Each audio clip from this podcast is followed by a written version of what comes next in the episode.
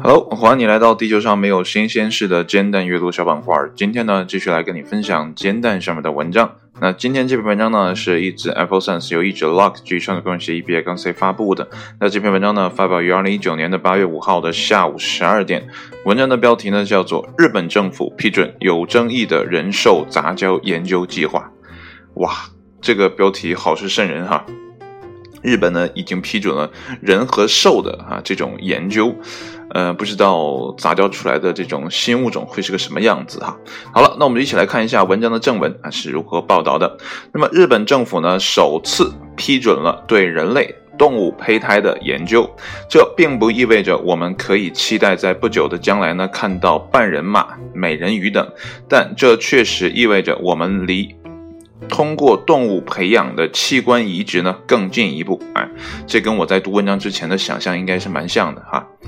呃，中内宏光是日本干细胞科学家，那么他首次获得了政府的批准，进行了人类动物胚胎实验。那么中内呢是呃东京大学干细胞生物学和再生医学研究中心的主任，也是呢斯坦福大学某个研究小组的负责人。他正准备在大鼠和小鼠胚胎当中呢。培育人类的细胞，然后呢，将胚胎移植到啊动物体内，最终的目标呢是创造出器官由人类细胞构成的动物。那么这些器官呢，可以用来减少呃长长的器官捐献者的候选者名单。他表示呢，自己打算慢慢的推进实验，不打算呢在一段时间内呢使任何胚胎成熟。那么中内的第一步呢，将包括培育混合小鼠胚胎，直到呢它们长到啊十四点五天大啊。那么根据呢《自然》杂志报道呢，到目前为止，胚胎呢已接近足月了，那么器官呢几乎已经成型。那么中内呢，已经在非人类动物杂交方面呢取得了成功，因此呢，这项研究呢并非没有先例。那么二零一七年呢，他参与了一项实验，将小鼠的诱导多能干细胞注射到了不能生产胰岛素的大鼠体内。那么大鼠呢，长出了一个由小鼠细胞组成的胰腺。那么这个胰腺呢，后来被移植到了一个糖尿病的小鼠体内。那么结果呢，这只小鼠有效的治愈了糖尿病。那么，虽然人类动物胚胎呢，并不是一个全新的概念。那么，例如呢，美国已经啊生产出了胚胎。那么，尽管呢，他们没有长期的存在下去，但其他国家呢，通过取消研究经费等举措呢，限制了这一领域的研究。而在日本呢，政府的批准呢，实属首次。呃，这个文章呢，非常短小，非常精悍啊。如果呢不详细跟你说，只听标题的话呢，我觉得我们会有一个很大的想想空呃这个遐想空间啊，就是人兽杂交之后的一个新物种啊。但是呢，啊人家的研究方向呢绝对不是这里哈啊，就像我在读文章之前我刚才说的，呃，他可能就是研究一些呃。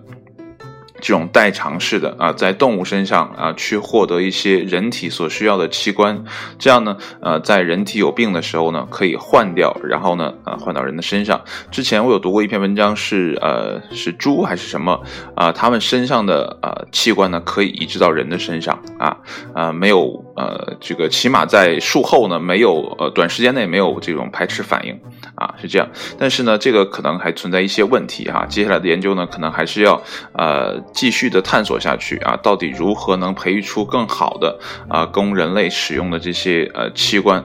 当然了，这样做呢，我觉得还是蛮残忍的。动物呢，虽然它不说话，但是它也是一种生物。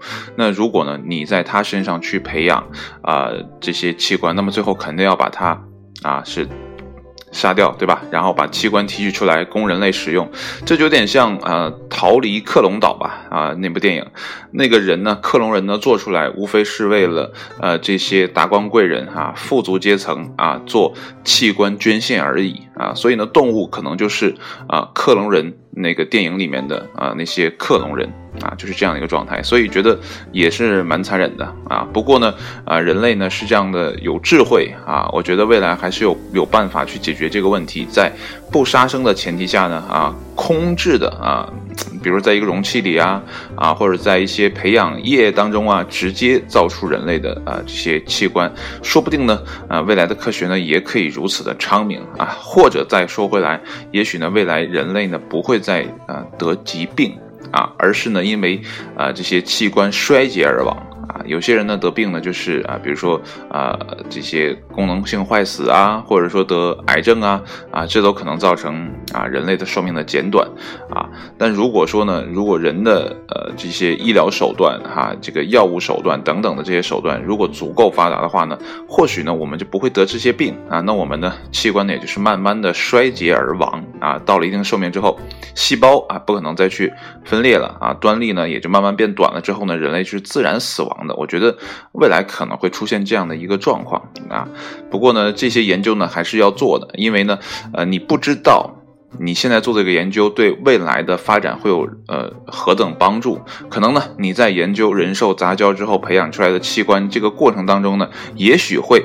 哎，岔开路径啊，培养啊，去研究一下如何通过培养液或者其他的非生物的啊这样的方法去培养一个人体组织，也说不定啊。只有你上路了，才知道路该怎么走。如果你每次都是说，哎，我通过脑子的这种啊想象啊，去这种脑中实验，我觉得很难走到那个我我们意想不到的终点啊。只有走出去，你才能看到，哎。接下来我们可以改变一下路线，然后往那儿去，然后创造出一些我们之前根本就没有想过的事情，哎，没准呢获得了成功。嗯，不过呢，这个文章的标题呢还是蛮吸引人的哈，人兽杂交，这个想象空间真的是非常非常大。那如果有些科学怪人真的没有停止这个胚胎的呃。这个在规定时间内停止胚胎的培育，说不定真的会有什么半人马呀、美人鱼等等的。当然了，这种生物还是不要出现，不然呢很难搞这个问题啊，伦理问题很难搞的。好了，今天文章呢就分享到这里，谢谢你的收听，我们下期煎蛋再见，拜拜。